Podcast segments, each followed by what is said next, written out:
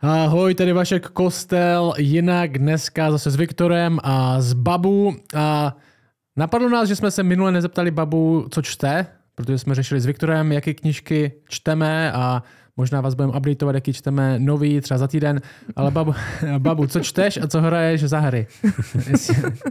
Musím povinně dohnat všechny vaše Musíš otázky. Musíš to povinně dohnat, my jsme Resty. čtenáři a velcí hráči s Viktorem. Mm-hmm. Hrám jednu hru za rok. Asi tak, no. Já jsem taky velký hráč, já hraju sudoku na mobilu. Většinou, když uspávám děti. A uh, já, no, já nevím, já jsem se ke hrám jsem se nikdy moc nedostala. Myslím si, že úplně, když vyšla nějaká první hra Harryho Pottera, když prostě to je strašně starý, jako fakt to bylo hodně dávno, to mi mohlo být tak... dvacet jedna vyšla první hra. No, já si myslím, myslím. že tak ve čtrnácti jsem to hrála, tak možná to byla tahle, ale jako... už, byla tři, už byla tři roky stará. Což není zase tak hrozný, ne? Bo tou dobou nevycházely nový hry úplně furt, no to je jedno. Uh, takže teďka hraju sudoku na mobilu a to je asi všechno. Tak nemám čas na takové přízemní záležitosti. Čteš teda. Když dobře, teda teď, se, teď se můžeš pochlubit něčím, něčím důstojnějším. Já, já dobře, nečtu nic důstojného. Uh, já, jak jsem si myslela, že se mě na to někdo zeptá, tak jsem si říkala, že bych rychle měla začít něco číst důstojného. Nezačala jsem. Uh, mám rozečtenou teďka, já úplně nezvládám číst knížky, co jako mají nějakou návaznost na sebe kapitoly, protože se dostanou tak ke kapitole za měsíc, že bych zapomněla, co bylo v předchozí kapitole. Uh, takže teďka čtu knížku The Storyteller. Myslím, že to je už přeložené do češtiny jako vypravěč od Davea Grohla, což je frontman Foo Fighterů, tak se nechci úplně vracet k minulému podcastu, ale pusťte se ho, jestli jste ho neviděli. a, a ten tam prostě píše ze svého života vlastně v tom, jak byl bubeník v Nirváně, až přes založil rodinu, co učil děti, prostě, prostě až po to, jak jsou teďka jako ve Foo Fighterech. Strašně zajímavý zážitky, s kým se potkal a tak. Takže...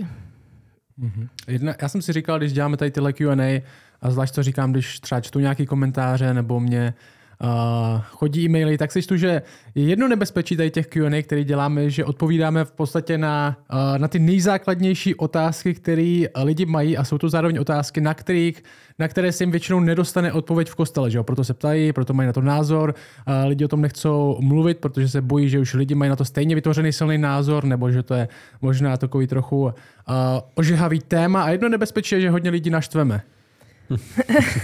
A křesťani v Česku uh, negativní komentáře píšou veřejně a ty pozitivní píšou pěkně soukromně.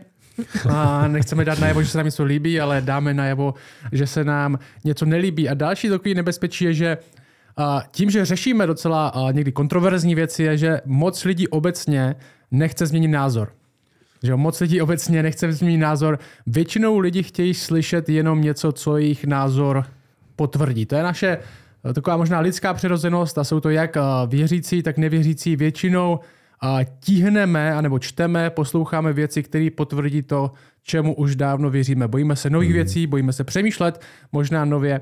A možná tady možná nemáme úplně názory, které mají všichni lidi, takže možná vás to dotkne, ale co se tady snažíme dělat, jak v Q and A, tak co se snažíme dělat v neděli na kostele, když máme kázání, když vykládáme Biblii, je co nejvíc svědomitě vyložit text Bible, co nejvíc svědomitě odpovědět na tu otázku. Ne, aby jsme měli víc diváků, Česká církev a Marička, stejně tady moc diváků není. Uh, to je naše filozofie, jak v tom Q and A, tak uh, k přístupu k Biblii v neděli ráno vykládáme tak, jak si myslíme, že ten text mluví. Ne tak, jak by se nutně líbilo lidem, ne tak, abych jsme získali víc lidí v neděli, víc lidí tady, větší ohlas, ale tak, jak svědomitě nejlíp dokážeme. Tohle je náš závazek. A s tím se můžeme pustit rovnou do... No můj teda, na závazek aspoň. Babu žádný závazek nepo, ne, nepodepsala, Viktor musí, protože je zaměstnanec. Já jsem tady jenom takový prostě... Já tady vlastně jenom poslouchám, co říkáte vy. Vlastně Babu, a dělám si z vás srandu. To je nejlepší pozice tady. Babu může říkat ty věci, které se líbí lidem. Aspoň tady nějaký populární názor. A nebo ty, které se nejvíc nelíbí. Nebo nejvíc nelíbí. Ono vždycky v Česku frčí dost takovej a radikalismus, že jo? Lidi chcou přesně znát, na které straně hranice stojíte. A neexistuje nic uprostřed. A jestli buď stojíte vlevo nebo vpravo, abych věděl, jestli stojíte se mnou nebo proti mě. A to teďka čím dál víc, během covidu, že jo, to ještě, ještě zvětšilo. Uh, takže... A hlavně to úplně ve všem. Jako v úplných kravinách mně přijde. Uh, že si teďka, já nevím, třeba uh, piješ mlíko nebo nepiješ mlíko. A je to úplně prostě ti proti těm, jakože často vidím, nebo jako Já, no úplně takový... A ty jsi na té ne, nepiju mlíko, ne? Barikádě zase v tom. Jo, ale, ale nikomu to nenutím. Já jenom ho nemám ráda. Nevadí mi mléčné výrobky, jenom mi vadí vůně a chuť mléka. Okay. Dobrá. Tak, jenom říct, co je.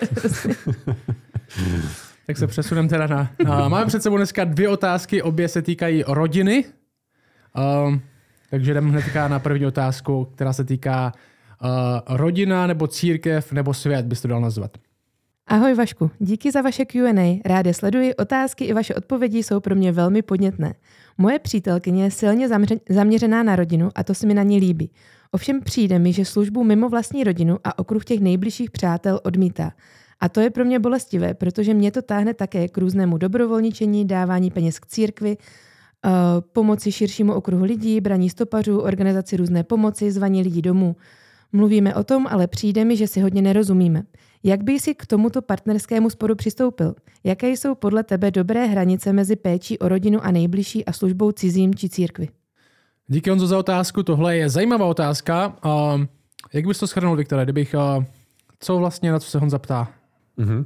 Tak jak jsem to pochopil je, tak Honza se ptá, že a, ta, mě to přišlo trošku zvláštní ta otázka, jakože teda s někým chodí a že jeho přítelkyně je až moc zaměřená na rodinu a nechce sloužit v církvi, kdežto ten Honza by rád a, sloužil nějak v církvi, rád by pomáhal, ale a, jeho přítelkyně je proti tomu, protože hej, asi přijde, že kvůli tomu možná zanedbává rodinu a, nebo, nebo tak. No.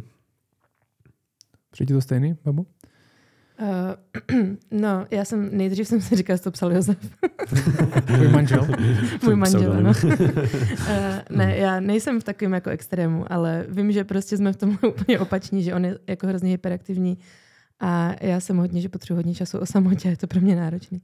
Ale uh, jo, přijde mi, že je tam, je tam hodně v tom témat, že mi přijde, že to není pořád jedno téma.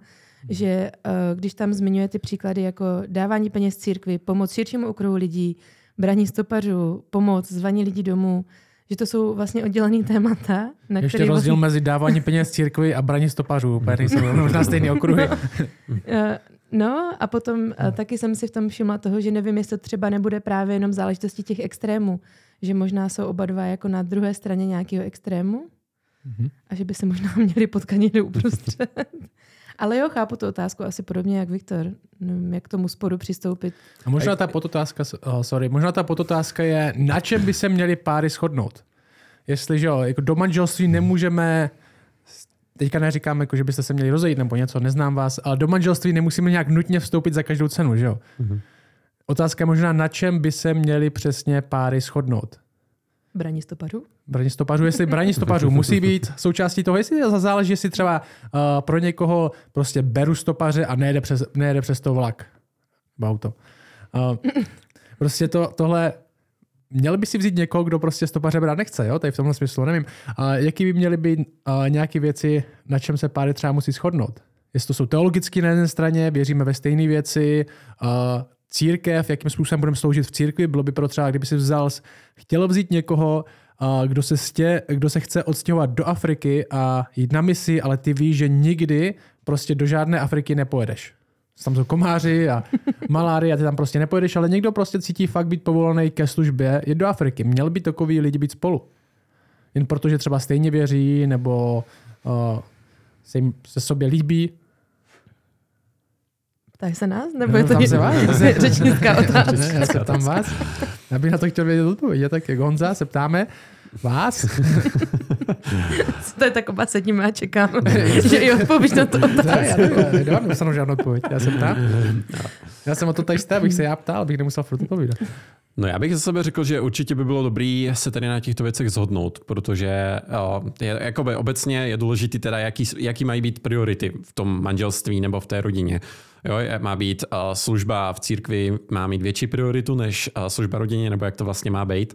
A myslím si, že jak to vidím v Novém zákoně, tak to apoštol Pavel podává tak, že člověk má vždycky tu největší zodpovědnost sám za sebe, potom za svoji rodinu, potom za církev a potom za svět, že tam vidím tady tento směr.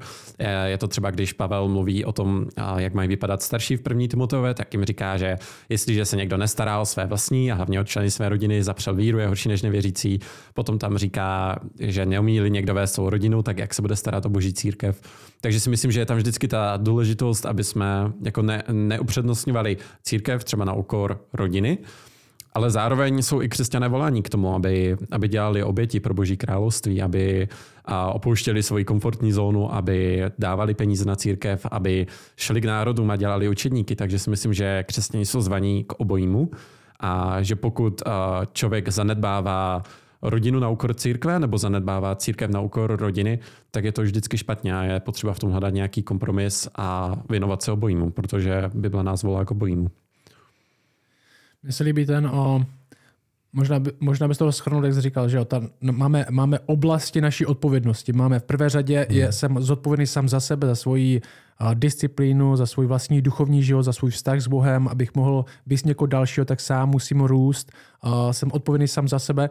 Uh, to je každý člověk, nehledě na to, jestli má rodinu nebo nemá rodinu. Uh, Každý je odpovědný za sebe, pak je rodina, když ji mám. Bible říká, jak jsi říkal, že zapřel víru je horší než nevěřící, jestli se nestará o vlastní rodinu. Starší jsou bráni podle toho, jak vedou vlastní rodinu. Je jedna, jedna z kritérií, jestli vůbec někdo může vést církev, jestli vůbec dokáže vést svoji rodinu správně. Pak je církev, Bůh nás nezachraňuje jen nás jen tak, ale zachraňuje nás do něčeho, aby jsme byli součástí společenství. Bible říká, že Bůh dává duchovní dary, aby jsme se navzájem budovali. Všem je dán projev ducha ke společnému užitku, že ho říká první Korinským. A pak taky to, co Bůh dělá s náma, přesahuje jak nás, naše společenství, tak přesahuje i společenství křesťanů a měli bychom být požehnáním i v místě, kde žijeme dalším lidem, i když Boha neznají. Tak to by byly ty já, rodina, církev, svět, tady s touhle prioritou. A zdá se, než Babu vypadá, že chce něco říct, ale za chvilku. to, to jenom tak vypadá, v pohodě. No, mně se zdá, když se dívám na tu otázku, že uh, uh, kde tady, že žijí vadí cizí lidi. a, a, to je celkem normálně, bych řekl, že myslím, že spíš ta pozice Honzy je spíš ta, která je výjimečná. Že strašně, jako nemáme za tolik lidí, kteří strašně chcejí sloužit dobrovo, dobrovolničení, dávání peněz církvi. Nevím, kdo by byl nadšený pro dávání peněz církvi. Úplně. Uh, pomoci širšímu okruhu lidí, brání stopařů, organizace různé pomoci, zvaní lidi domů. Z tohle bych spíš řekl, že ta uh, výjimečná pozice a dobrá pozice samozřejmě. Uh, uh, třeba u nás jako Babu to máme naopak. Já jsem víc, ta moje, moje manželka je spíš taková jak Honza. No, a já jsem, já jsem spokojený sám, já jsem spokojený, když lidi pozvaní nejsou. A když stopař, když stopaře někde nevidím, abych neměl špatný svědomí, že jsem ho nezve, nevyzvednu. A, ale zároveň jsem vděčný, že to dělá. Zároveň jsem vděčný, že moje manželka přijde domů a jsou tam cizí lidi.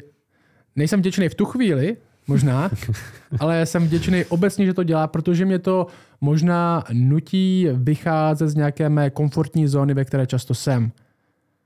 A možná otázka pro Honzu je, bude to brát tak i tvoje přítelkyně. Můžeš být v tom pro ní pomocí, protože obecně lidi bojují s tím, jak kolik času trávit s dalšíma lidma, jak moc do nich investovat, co to přesně znamená, zvlášť, že jsou to cizí lidi. Můžeš proto v, ní být, v tom být pomocí, pomoc možná si ji otevřít k tomu, že může sloužit i lidem mimo svůj nejbližší okruh, nebo tě to povede přestat to dělat. Možná jít proti svému svědomí, mm. přestat, uh, tě, když vidíš své obda- zvlášť když vidíš své obdarování, že jo? Protože tohle je, uh, tohle je obdarování. Bible říká pohostinnost a takové věci jsou obdarování. Bůh specificky, speciálně, výjimečně pracuje v některých lidech, kteří jsou v tomhle nadaní obdarování. A tohle by, uh, by se nemělo brát na lehkou váhu, jen protože to přítelkyně nechce dělat, tak to přestanou dělat. Jestli tohle je tvoje obdarování, tak ti Bůh říká, tímhle bys měl sloužit a budovat svou církev. Uh, Vede tě tenhle vztah, a jestli to bereš jako své obdarování, vede tě tenhle vztah k tomu, abys to obdarování vůbec dál nerozvíjel, nebo tě vede tenhle vztah možná k tomu, abys přemýšlel, jak to předat lidem, kteří možná se do toho necítí úplně stejně jako ty. To by mě byly moje otázky, protože ty jsi úplně přesně nenapsal, proč tuhle službu tvoje přítelkyně odmítá, jestli to je strach, pohodlí, nebo si myslíš, že z Bible by to neměla dělat, my přesně nevíme, ale moje otázka je, může tvoje obdarování víc další lidi, včetně tvé přítelkyně, k tomu možná, aby se v tom i oni rozvíjeli? To si myslím, že je obecně jako dobrá otázka, nebo možná lepší otázka. A proč? Myslím, že řekneš dobrá odpověď. to taky, to taky určitě.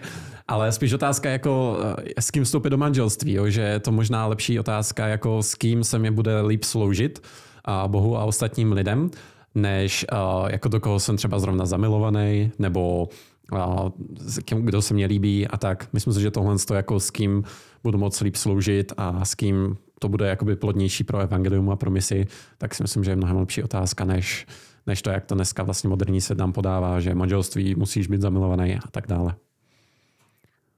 Já teď jako nechci vypadat, že jenom obhajuju svoje manželství s Josefem.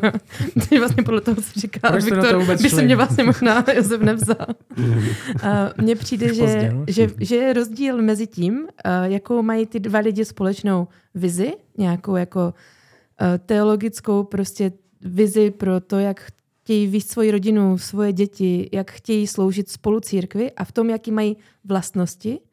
Protože nějaká, to, že mám nějakou přirozenou vlastnost, neznamená, že tomu pod, chci podřizovat celý svůj život. To, že já jsem flegmatik, který potřebuje dostatek času o samotě, aby mohl být společenský, neznamená, že uh, chci podřídit, jakože moje vize je to, že budu jenom sedět doma a prostě, že to je to, kde mi úplně nejlíp na světě, když bych to dělala non-stop. Že si myslím, že je dobrý, když mají lidi nějaké vlastnosti, které se doplňují, protože se od sebe vzájemně učí, že to, jak to máme třeba my s Josefem doma, že on je takový ten hodně organizovaný typ, který potřebuje mít všechno naplánovaný a to je strašně dobrá věc a může to být špatná věc, když to potom je prostě úplně ve všem a můžou z toho být nějaké konflikty. A já naopak jsem taková prostě, no však to je nějaká improvizace, to bude dobrý. A prostě jsem extrémně flexibilní a zase to taky může být dobrý a může to být špatný. A my se v tom snažíme, někde potkáváme, učíme se vzájemně, že já se učím být víc organizovaná, Josef se učí být trošku víc flexibilní a myslím si, že to je v pořádku. A to je to samé, že máme společnou vizi. My chceme jako rodina sloužit církvi, chceme jako rodina jít za Bohem. Já bych chtěla, aby moje děti se učili sloužit lidem, být v církvi, aby se učili od ostatních lidí ve společenství, protože my dva s Josefem nemáme všechny nejlepší vlastnosti na světě a ostatní lidi v církvi můžou mít skvělé vlastnosti, které my dva nemáme a můžou jim to předat, když mají ty vztahy. Takže já chci, aby naše děti v tomhle vyrůstaly, ale přirozeně bych měla tendenci spíš s nima sedět doma, ale mám Josefa, který mě pomáhá v tom a vede mě v tom, že můžeme dělat věci víc navenek a to je prostě skvělý. A přijde mi to, že ten balans v tom je dobrý, že se od sebe lidi vzájemně učí v manželství, že nemají ten stejný set vlastností, ale sdílí vizi a tam můžou svoje opačné vlastnosti používat a učit se od sebe. Takže není problém, že dva lidi jsou jiní nebo chcou dělat věci jinak. Otázka je uh, ta vize nebo ta představa, jak by to mělo být. Hmm. Jestli jsou Mám schopni se od sebe navzájem učit, vzájemně se poslouchat, možná v tom si pomáhat.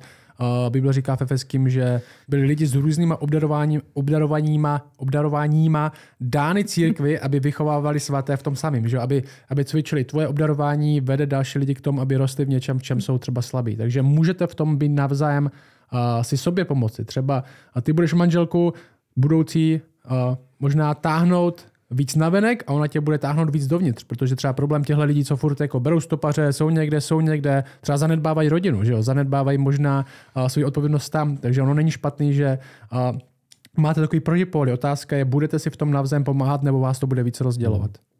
A to chce určitou dávku pokory na obou stranách. Rozhodně.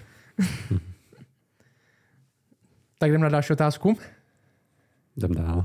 Tak jdem dál. Takže tahle otázka se týká fyzických trestů dětí, čili vůbec nekontroverzní otázka. Konečně. Na odlehčenou. Na odlehčenou nakonec. Marie se ptá, ahoj Vašku, baví mě nový formát Q and A. Díky také za všechna online kázání, mám moc ráda to, že kázání jsou opravdová studia písma. Zajímalo by mě možná trochu, trochu kontroverzní téma, tak trochu bude, a to, jak máme jako křesťané pohlížet na tělesné tresty dětí. Nemyslím tím potrestat dítě dřepováním za sprosté slovo na táboře, ale skutečné potrestání dítěte zbytím za nevhodné chování. Jak mám chápat texty z přísloví, které o tělesných trestech hovoří?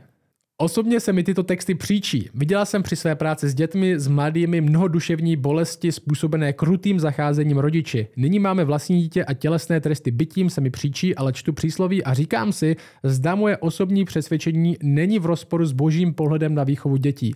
Ráda bych v tomto měla trochu jasněji. Díky za odpovědi, přeji vašemu společenství boží vedení do dalších dnů. S pozdravem Marie. Ahoj Marie, díky za dobrou otázku a možná než se pustíme do té odpovědi na tuhle otázku, tak bych chtěl vyzdvihnout, že se Marie snaží zjistit, jestli náhodou to, čemu věří, jestli to, co přijala za vlastní, co už možná praktikuje několik let, jestli to vlastně je podle Bible. Že ona říká, já něco praktikuju, co se týká výchovy dětí, nějakou výchovu oplatňuji, ale čtu si Bibli a nějakým způsobem mi to začíná vrtat hlavou, jestli to, co dělám, je správně. A jedno nebezpečí, který může nastat, když se pustíme do tohle tématu, jako je rodičovství, tak se stane, že my jsme tady dva rodiče, já jsem rodič, mám dvě děti, Babu má dvě děti, Viktor zatím žádný nemá. Je tohle. Místo, aby jsme hledali, jak to je, tak se můžeme snažit najít, jakým způsobem můžeme ospravedlnit svoji vlastní pozici, ve které jsme. Ještě předtím, než začneme zkoumat, o čem, jak, to, jak vlastně Bible o tom mluví, tak hledáme, jak můžeme ospravedlnit to, to, čemu já dávno věřím. A rodičovství je takový téma, každý to dělá nějak jinak, nikdo si do toho nechce nechat moc mluvit. A protože přiznat chybu ve výchově dítěte je kardinální hřích pro většinu rodičů. To je jako říct, jak, to je jako říct moje dítě není krásný, že jo? To prostě nemůžeme říct. A nemůžeme říct, že děláme chyby, protože proto většinou hledáme, jak ospravedlnit to, jak to dělá, místo nechat se trochu vybíhnout, vybídnout, pošťouchnout Biblii, jestli to, jak to dělám, je ve skutečnosti správně. Takže bych chtěl vyzdvihnout to, že ti to vrtá hlavou, to je dobře, že ti to vrtá hlavou. Mm-hmm. A, takže pojďme na odpovědi. Viktor, může začít. Já bych na to asi chtěl odpovědět takovým stylem, že mně to přijde, že ta otázka naznačuje právě je takovej názor, co je dneska hodně populární, že to vlastně se ta Marie ptá, jakože, že když takto jako trestáme děti, tak je musíme jako krutě zbít, nebo tak. Na mě to trošku jako působila ta otázka, že lidi mají Uh, falešnou představu o tom, co ta vlastně biblická jako kázeň je. A asi bych řekl, chtěl začít tím, že jako děti netrestáme, jo? Že mně se nelíbí to používání toho slova trestat, a že v Bibli je jiný, kdo trestá, je Bůh. A věříme, že tohle je jeho role. A ta naše role jako rodičů není v tom, že si snažíme hrát si na Boha nebo a prostě trestat, jakože prostě máme tu moc nad dětmi, nad dětmi, ale jsme vlastně jejich partnery v tom, že se jim snažíme ukazovat to, že Jej, že, že jejich chování má nějaké následky. A to, když je jako kázíme třeba i fyzickými tresty, tak to děláme z toho, že máme rádi a chceme jim ukázat, že vlastně v životě si nemůžou dělat cokoliv, co chcou a že se svět netočí jenom kolem nich, ale snažíme se je vést tomu, aby dokázali přijmout, a že chování má následky a stejně tak jako poslušnost nebo neposlušnost vůči Bohu taky má svoje následky. Takže to byla první věc, kterou jsem k tomu chtěl říct. A myslím si, že je fakt opravdu důležitý dávat si pozor na tom, jak o tom Bible mluví, jo? Že mm, no, než se možná pustíme do těch veršů z přísloví, tak možná Babu, jestli k tomu chceš říct svůj názor. A možná, je, je pravda, že obě ty strany, když si přečtete články na internetu, které ať už mm. jsou pro nebo proti fyzickým trestům dětí, uh, Plá, plácání, zmácení, zbytí, tak většinou jedna strana používá nebudu být děti nebo mlátit děti, hmm. týrat děti. Většinou jsou to hodně emočně nabitý slova. Jedna hmm. strana, že jo, přece já nebudu uh, uh, nebudem tady mlátit děti. A ta druhá strana zase je, nebudu prostě je úplně uh, co ne, dávat jiným cukroví prostě a čokoládu, jen aby udělal něco dobře, že hodně proti ty, ty strany proti sobě bojujou takovým špatným slovníkem už od startu. Hmm. Jo, to jsem chtěla zmínit, že si myslím, že to je jedna z takových těch jako falešných dichotomií toho jako uh, postavení prostě proti sobě, o které jsme vlastně na začátku mluvili, uh, že prostě jedna strana se na to dívá jako vy prostě agresivně ve vzteku mlátíte své děti a vlastně nemáte vůbec rádi a vy necháte své děti dělat úplně všechno, co se chcou dělat a tím je vlastně taky nemáte rádi, že nikam nevedete. A myslím si, že tam je spousta šedí mezi tím. Uh, já... Um, to je těžké o tom mluvit. Protože Viktor to může říct. On nemá děti. Pro mě už je to... Já už jdu hodně z kůži na to, když budu mluvit o rodičovství. Protože mám dvě děti. Ale mně přijde, že špatně je podle mě dělat jako reakční rodičovství, že prostě se podívám na to, jak třeba mě vychovávali rodiče a budu dělat všechno z principu opačně než oni, protože nechci udělat jejich chyby. Přijde mi, že to je třeba špatně a hodně to právě i cítím v té otázce, že vidím, že tam psala ta tazatelka Marie, že se jí to příčí, že vidí ty děti, jak na nich ty rodiče zanechali následky, protože se k nim chovali krutě a hrozně je byli. Um, a potom vlastně dělat úplný opak toho, tak vlastně jenom vychovávám další ten cyklus, že se tím vlastně nezl- nezlomí, jako to, co generačně nám vadí třeba v tom rodičovství. Uh, takže na to bych se dávala pozor. A potom um, bych dala takový jako disclaimer, jo? Že jsem sama hodně usvědčovaná často z toho, jak věci dělám. Takže když budu něco říkat, tak uh, to nemyslím tak, že to mám zmáklý. Naopak, když jsem si chystala nějaký body jenom prostě k tady tomuhle, tak se i moje názory pořád formujou. Já pořád nevím, jak to je strašně správně, takže jsem zvědavá, co tady řeknou kluci vlastně docela. Um, myslím si, že všichni potřebujeme proces učednictví a že to je to, co platí pro děti. A přijde mi, že je dobrý dívat se na rodičovství jako učednictví, vlastně, že aplikovat stejné principy, jako aplikujeme v učednictví, to znamená vedení ostatních, když nás někdo vede, pomáhá nám vidět věci líp, podle boží perspektivy, podle evangelia, tak to sami potřebují děti, akorát to trošku přizpůsobíme jejich jako věku a mentálním schopnostem a my jsme ti, kteří mají vést. A my vidíme v Bohu, že v poslušnosti je nějaká hodnota, že, to je, že máme směřovat ke svatosti, že máme směřovat k tomu, že se budeme chovat jinak, že se budeme chovat tak, jak je správný, ale ne kvůli tomu, abychom si získali boží lásku, ale protože už ji máme. Takže mi přijde důležitý zaměřovat se ve výchově na srdce dětí i o tom tak přemýšlet, protože potom z té změny srdce uh, může být to, že chcou dělat to, co je správný, že budou chtít dělat uh, vlastně ty svatější skutky i jako děti. I jako děti chápou prostě rozdíl mezi tím, co je dobře, tím, co je špatně. A takže si nemyslím, že cílem je potom nechat se děti plácat v tom, že budou dělat všechno špatně, budou reagovat špatně a my to vezmeme, och, to je uh, ta vývojová fáze a necháme je v tom, že je chci víc tomu, co je ta lepší reakce, jak líp pracovat se svýma emocema, ale je nebezpečný podle mě vzít k tomu jenom sekulární zdroje. Tak to je dobrý možná transition na přechod na, na to. Pojďme se podívat, jaké máme ty hlavní pasáže, které jsou v Bibli o fyzických trestech nebo nějakým fyzickým uh, použití síly nebo něčeho fyzického v rámci výchovy uh, dětí. Ty primární texty jsou v knize Přísloví. Mm-hmm. V podstatě jsou jenom v knize Přísloví a nikde jinde nejsou. Jsou to čtyři hlavní pasáže v knize Přísloví a já přečtu všechny čtyři a tam se říká následující. Tohle je Přísloví třináct dvacet čtyři. Kdo zadržuje svou hůl, nenávidí svého syna. Kdo však miluje, usilovně ho kázní. Kdo zadržuje hůl, nenávidí svého syna. dvacet dva čtrnáct až patnáct. V srdci chlapce vězí hloupost. Hůl a naučení jí od něj vzdálí. dvacet tři třináct. Neodpírej chlapci kázeň, když mu nabiješ holí, nezemře. Ty mu nabiješ holí a jeho duši vysvobodíš z podsvětí. A dvacet devět patnáct. Hůl a pokarání dá moudrost, ale chlapec ponechaný sám sobě dělá hanbu své matce. Takže máme, máme tady nějaké texty o tom, jak by se měla používat hůl, zvlášť teda na chlapce. A, a to jsou primární zdroje pro to, jak bychom možná měli zacházet dětma, co se týká fyzického trestu. Můžeme, máme k tomu tuhle kniha Přísloví, že můžeš nám říct, co je kniha Přísloví nebo o čem je kniha Přísloví, možná jak bychom k ní měli přistupovat. Mm-hmm.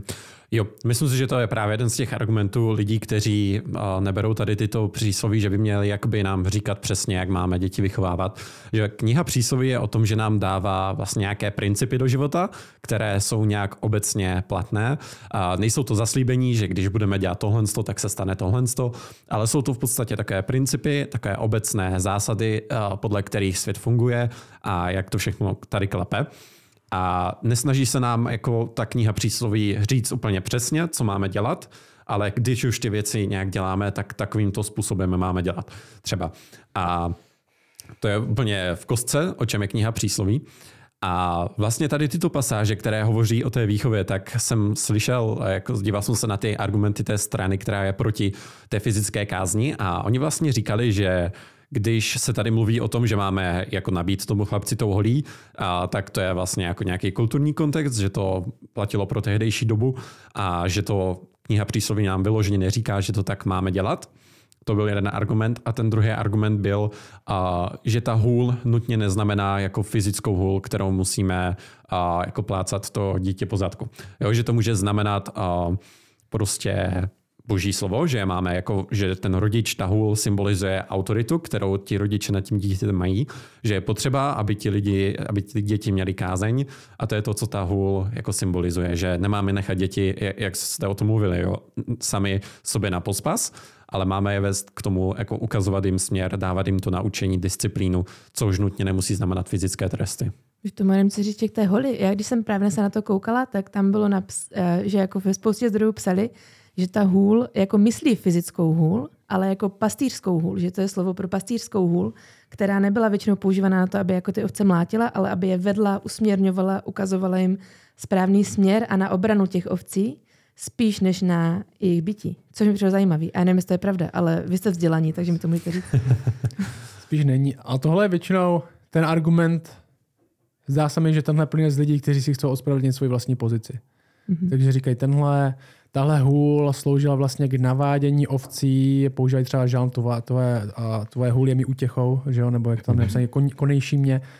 Um, Kdyby jsou různý slova pro hůl, tahle hůl je prostě hůl. Tahle hůl je, to je takový klacek uh, s takovou kulí na konci a používá se, používala se na velmi fyzické tresty i třeba uh, lidem, kteří přestoupili zákon, kteří byli zločinci. Uh, to, já si myslím, že tady úplně se uh, nevyhneme tomu, co uh, přísloví říká. Prostě to je fyzický klacek, kterým se mlátili mm. lidi a dost to bolelo. Mm. Uh, lidi, kteří říkají, hůl je vlastně symbolem uh, ně, ně, něčeho, to je vlastně... Uh, ten text říká, když mu nabiješ holí, nezemře. To bylo, že říká prostě, když mu dáš přes držku, tak prostě nezemře, že jo. To mě to připomíná jako, když uh, chceš třeba naučit dítě, aby nepřecházelo ulici. A teďka neříkám svůj postoj, jenom říkám, jak si myslím, že bychom to neměli vykládat. Ale když třeba chceš naučit dítě, aby přecházelo ulici a vždycky se rozlídlo, tak mu to párkrát řekneš a pak vidíš, že to prostě nedělá, že přechá... chce přejít ulici a jde auta, go vezmeš, třeba mu, dáš mu pár facek a toho nezabije, to auto jo. A když mu dáš pár facek a možná se probudí k tomu, že by tu ulici možná měli bys, měl by se rozlídnout příště, tak těch pár facek ho nezabije, ale to se mi zdá, že víc o čem mluví tady tahle um, a přísloví o reálné fyzické holi, která reálně fyzicky trestá. Mm-hmm. Radikální nápad. Ale zároveň, co je zajímavé, mně se třeba osobně nelíbí argumenty ani té jedné strany. Já vím, že prostě lidi chcou vědět, v jakém táboře seš, prostě mlácení, týrání, tady tyhle nemocní, plácání pozadku, já nevím, jak to dobře česky říct. Hmm. Že prostě. Fyzické tresty prostě. Fyzické tresty jsou jediný způsob, jak vychovovat dítě, a pak jsou lidi, kteří řeknou, ne, nikdy nemůžeš na dítě ani šáhnout, protože si prostě bude nést následky na celý život. Mě mlátili furt, když jsem byl malej. Možná, možná jako to hodně vysvětluje, chápu. Mě mlátili doma, když jsem něco udělal, ve škole, že jo, prostě jsem dostal... V mateřské škole, ve školce o mě učitelka zlomila to dirigentský ukazovátko. Tak to všechno vysvětluje. Když jsem měl pět let, na základce mě mlátili. A když tě zmlátili, to byla doba, když tě zmlátili ve škole a řekl jsi doma, že tě zmlátili ve škole, tak tě zmlátili ještě doma, protože to byla ostuda, že jak tě mohli zmlátit ve škole. A, a, a je to otázka, jako co si budeme domlouvat, je to otázka posledních, nevím, dvacet let, tady tohle možná dvacet let zpátky by se nikdo na tím nezastoval. Co? Jak to tady někdo řeší fyzické tresty, to je úplně normální. Je to prostě otázka poslední doby. Ale zároveň ty argumentace, co se týče jedné strany, že bys to nikdy nemělo dělat a vykládají to přísloví strašně duchovně a že tam vůbec není, podle mě jsou špatný. Zároveň uh, ty argumenty dost často té druhé strany, že by se tak vždycky mělo dělat, uh, pro mě taky úplně neplatí, protože všichni, obě tyhle dvě strany, když se dívají na tyhle čtyři uh, texty z přísloví a možná nějaký další texty, tak to do nějaké míry berou obrazně. Tak to do nějaké míry berou obraz, obrazně, přidávají si tam vlastní pravidla a ty přísloví, kdybychom je brali doslovně, jsou hodně drsný.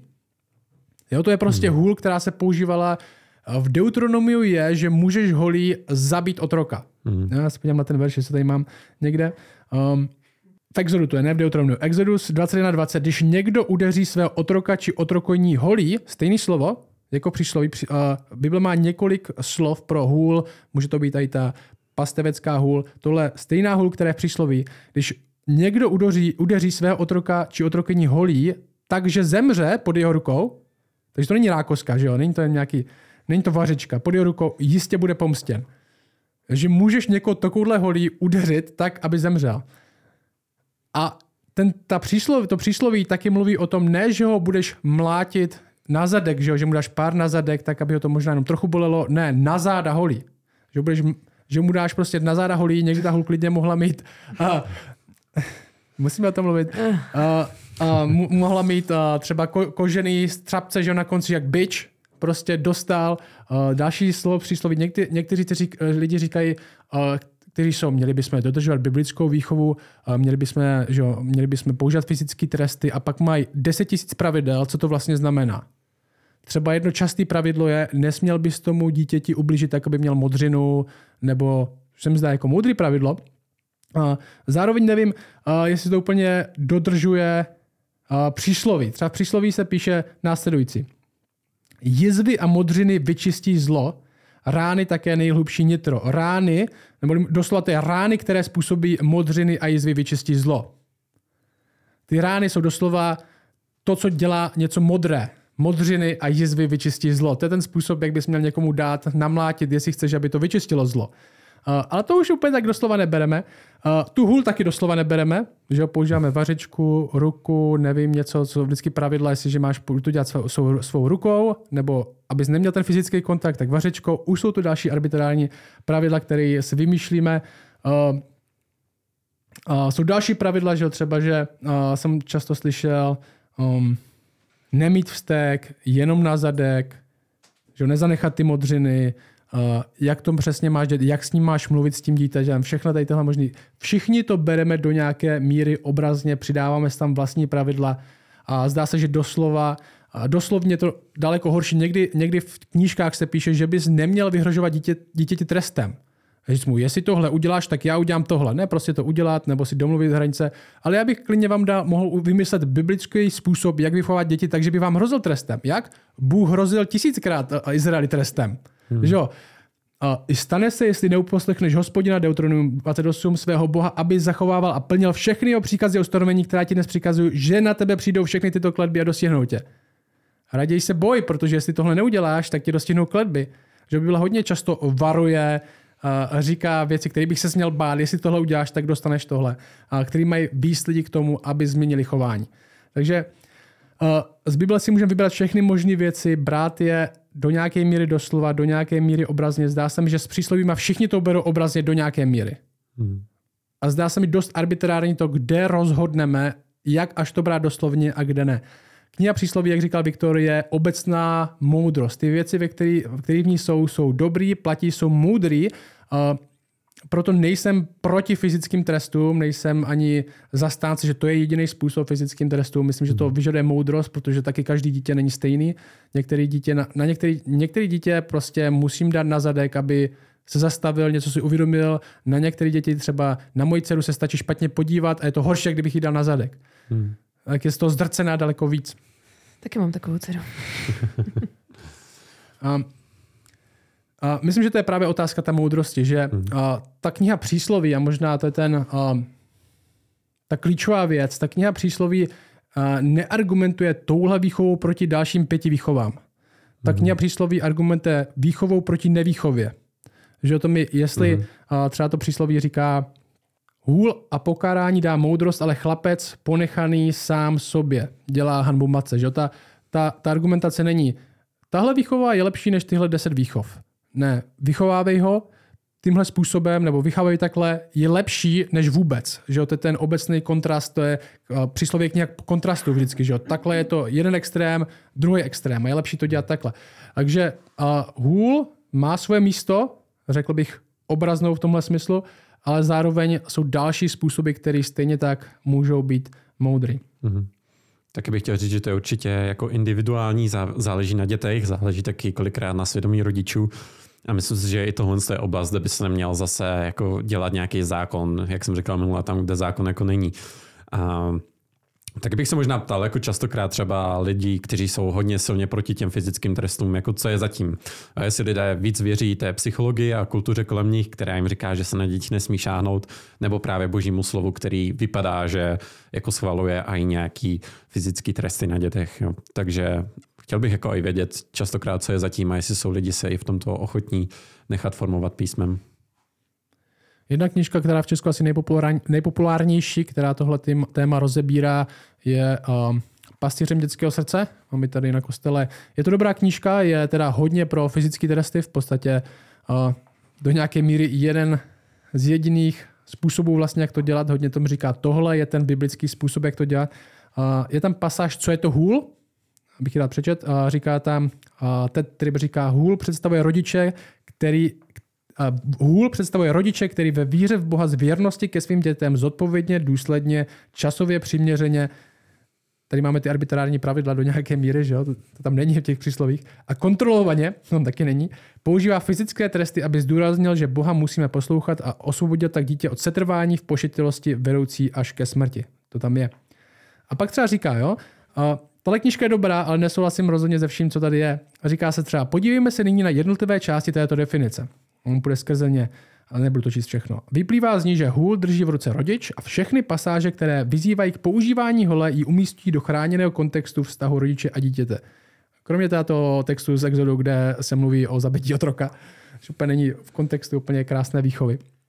A, takže to je Ted Trip, ale ta kniha nechci nějak jakoby schodit. Výborná kniha jinak, i když můžeme si vzít moudrost, je to rozhodně způsob a je to Biblicky, biblicky inspirovaný způsob, jak vychovávat dítě, je i s fyzickým trestem, který má za cíl uh, ne nějak vybít na dítěti hněv, nebo ho potrestat, nebo prostě mu dát co proto, ale s klidem se ho snažit upozornit na chování, který uh, je proti Bohu, který vede ke smrti, ne k životu. Mm.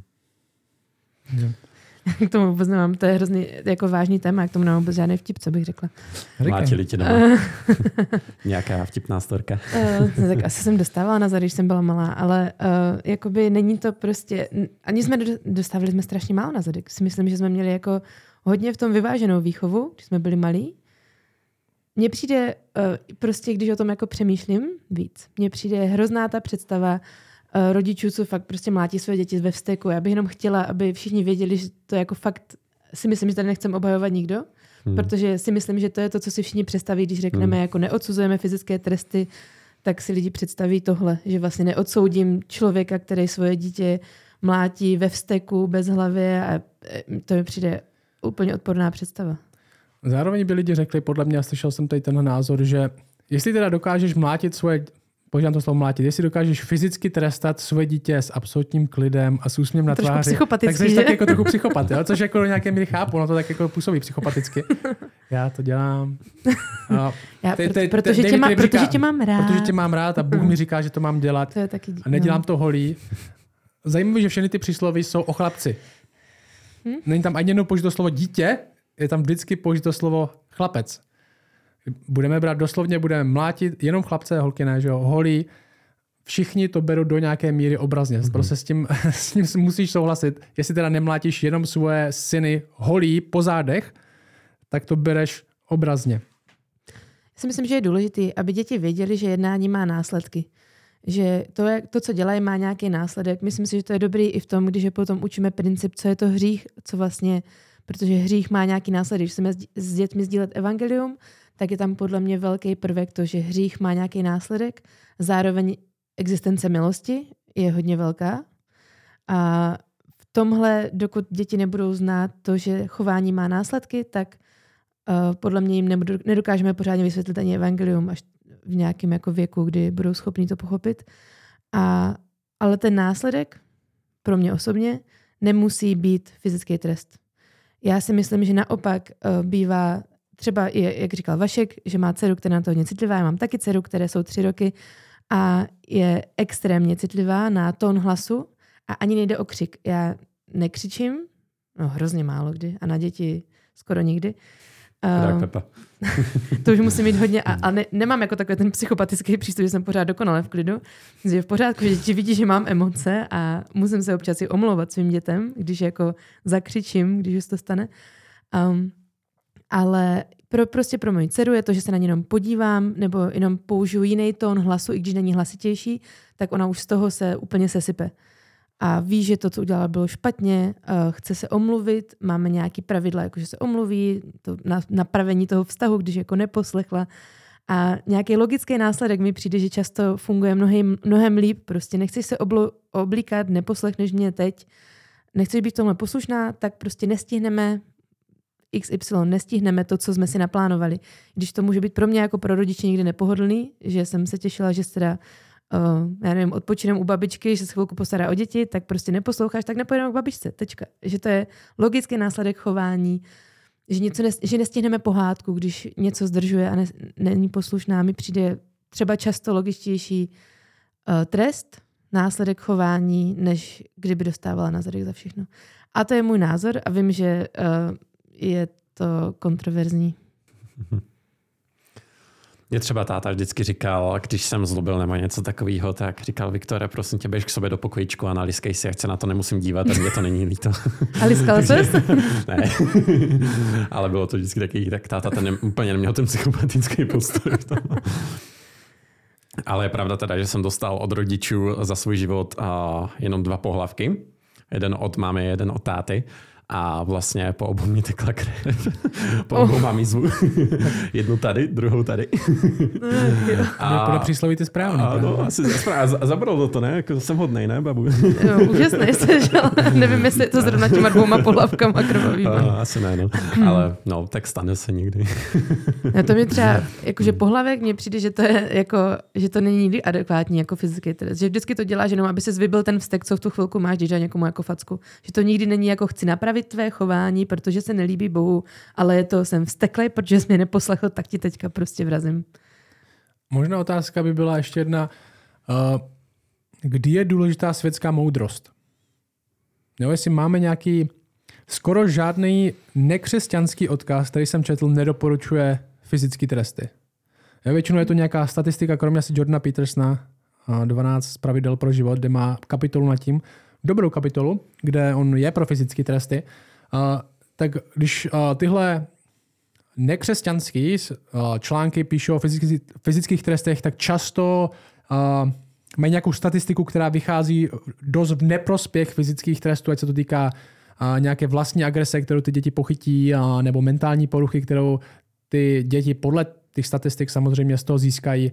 Uh, jak moc bychom měli dávat váhu uh, tomu, jak se dívá na to svět? Jestli vůbec. Tak myslím si, že to může být nápomocný právě jakoby v těch ohledech, kdy o tom třeba Bible nemluví, jo? Že v Bibli nemá žádný příklady, že se dělal jako nějaký výzkum, kde by se vzali sto lidí, kteří byli fyzicky trestaní a jaký to na ně mělo dopad. Nebo tak. Myslím si, že to může být prostě jakoby nápomocný v tom, jaký to může mít následky, a, a nebo tak jako v ohledech, kde o tom třeba Bible nemluví. Ale zase je to taky jako, chce tu mít nějakou potřebu rozlišování, no, protože jak třeba tady ty psychologické výzkumy doopravdy zkoumají jako tu zdravou biblickou výchovu dětí nebo tak, no, těžko říct. To se právě na těchto výzkumech dost často nelíbí, protože tím statistikám moc nevěřím, protože hmm. oni neberou v potaz, jak ten, jak ten rodič dítě trestá, že jo. Jak říkala, hmm. jak říkala babu, že ten, že ten často rodiče si vlijou hněv, prostě chcou mít trochu pokoj, nebo tak prostě dítě potrestají. Není to třeba, jak uh, píše Ted Trip uh, v té své knížce, jakým hmm. způsobem velmi, on píše s láskou, s něžností, ať už je to, ať už je to protimluv nebo ne, jak jako trestat svoje dítě. Já si myslím, jestli chcete uh, vychovat svoje dítě tímhle způsobem, tak to je určitě jedna z nejlepších knížek, které dostání. Znovu nechtěl jsem nic říct. Proti téhle knížce nějaký schodit je pořád dobrá, i když s ní sto procent nesouhlasím. Ale, ale v tom, jak vychovat děti a trestat je, Uh, tak ten pochybuju, že v těch statistikách rodiče vychovávají děti podle téhle knížky. Hmm. Ty děti jsou většinou uh, z rodin, kde prostě dostali, když táta, a i třeba když tam byl nějaký alkohol nebo hmm. něco, že to je prostě velmi, velmi těžké se v tomhle orientovat. Světská moudrost je dobrá, když nemáme žádnou moudrost v písmu. Že jo? Moudrost hmm. písma samozřejmě je důležitější než světská, i když svět bude říkat tohle, tohle, tohle, tohle, ale Bible mi bude říkat tohle, tohle, tohle, tak budu věřit tomu, co Bible říká. Zároveň, jak jsme říkali, přísloví, kde máme ty jediný texty o fyzické výchově, máme nějaký dva, tři texty v Novém zákoně, který mluví o výchově, ale nemluví o fyzických trestech. Přísloví, tahle kniha neargumentuje proti jinému stylu výchovy, argumentuje proti nevýchově. Mhm. Že bychom měli i do extrémních případů jít, když vidíme, že syn, v tom smyslu přísloví, nejde za Bohem, nedodržuje zákon, což by určitě byl důvod k fyzickým trestům v té době pro Izrael, když vidí, jak nedodržuje, co Bůh říká. Pěkné zhrnutí.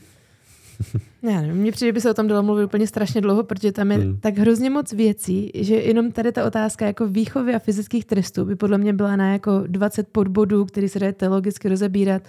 Uh, už jako v tom, z čeho vychází. Že právě já si myslím, že i ta psychologie je hodně v tom uh, jakoby nebezpečná pro můj křesťanský pohled v tom, že bere děti jako, jako inherentně dobrý, že jsou hmm. sami o sobě, nemají sklon ke zlu, že to je všechno jenom vývojová fáze.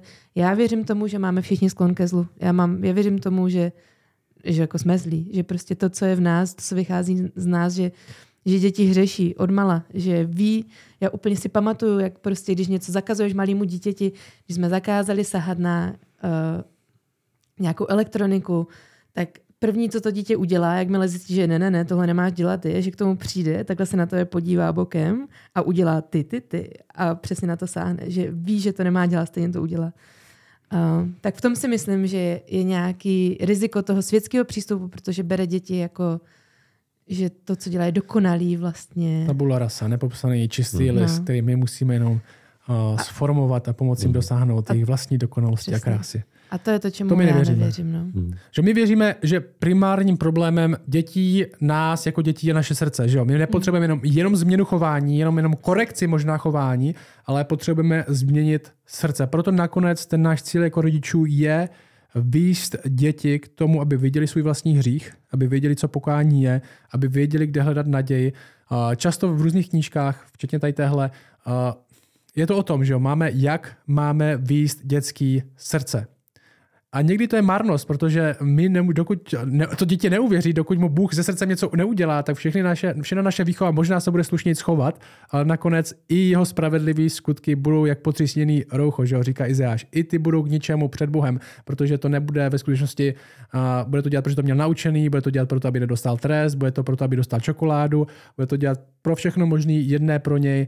My, když uh, dítě kázníme, tak ho vychováme k tomu, aby jsme říkali, tohle je hřích a je to hřích protože. Je to hřích, protože Bůh něco řekl, my jdem proti němu.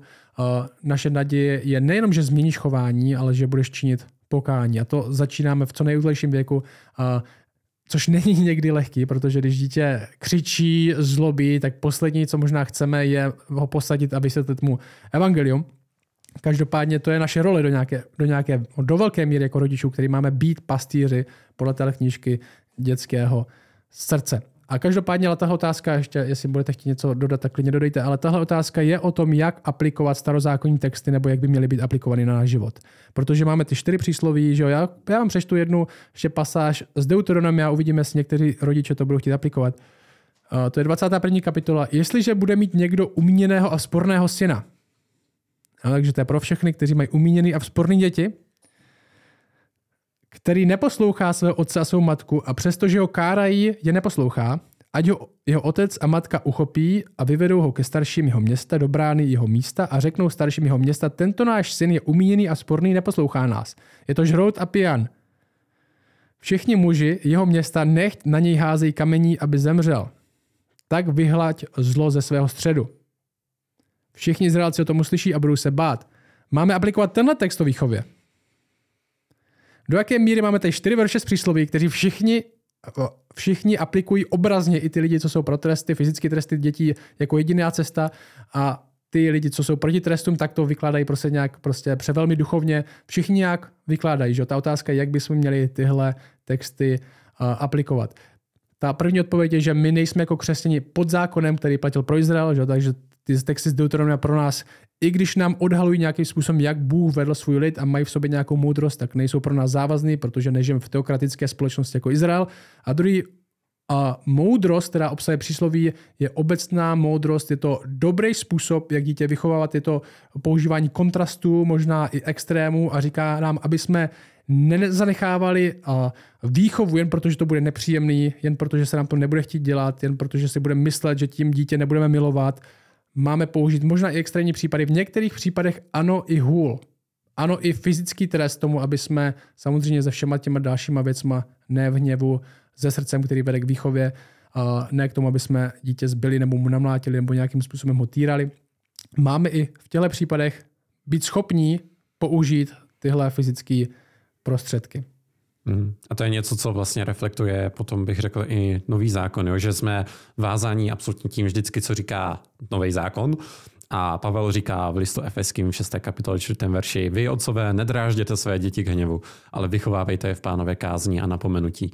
Jo, že tam už nemluví právě o těch trestech, jak jsi říkal, o, o tom trestu smrti třeba z Deuteronomia nebo tak, to už pro nás prostě není platné, ale zároveň pořád zůstává ta Pánova kázeň a výchova a to si, věřím, právě můžeme potom odnést z té knihy Přísloví.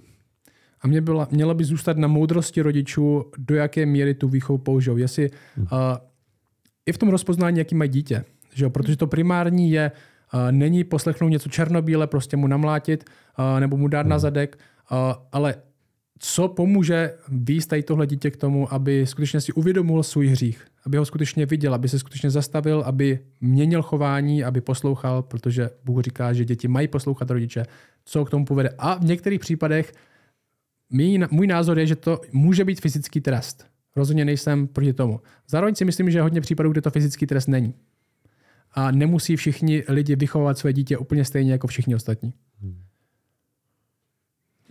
Souhlasím. Věřím, že máme jako křesťané rodiče Ducha Svatého, který nám může dávat moudrost. Můžeme se modlit za svoje děti. Můžeme modlit za to, aby jsme v tom měli moudrost, aby jsme věděli, jak je vést, aby jsme věděli, jaký jsou dobrý následky, které mají ukazovat na hřích. A aby jsme jim zároveň dokázali ukazovat Boží milost v tom hmm. i ve výchově.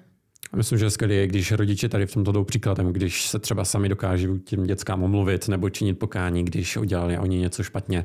Že to není jenom o tom, že my musíme jako ty děti nějak vychovávat, ale vlastně vždycky ta nejlepší výchova je, když ten sám rodič jde příkladem v tom, jak se chová, v tom, jak se umí omlouvat a, a prosit o odpuštění. A tak. Jestli jste úplně proti fyzickým trestům a ne, nevěříte, že by se měli použít kdykoliv, tak pak tahle knížka pro vás může být zajímavým uh, možná na přemýšlení, jak vůbec to, ta, ta druhá strana, jak o tom přemýšlí možná ta druhá strana. Možná vám to otevře svět, že to není vždycky jenom, že prostě tomu děcku musím vrazit uh, parchantovi. Ale je to, je to i, jde to dělat uh, s láskou, s tím, že chci vést to, to dítě k Bohu. Mm-hmm. Tímto ukončíme? Tímto ukončíme. Tak, díky za váš čas. Díky za váš čas. Já taky, taky děkuji za váš čas. Nemůžu, díky za váš čas, Babu. Viktorem, čau. Čau. Čau.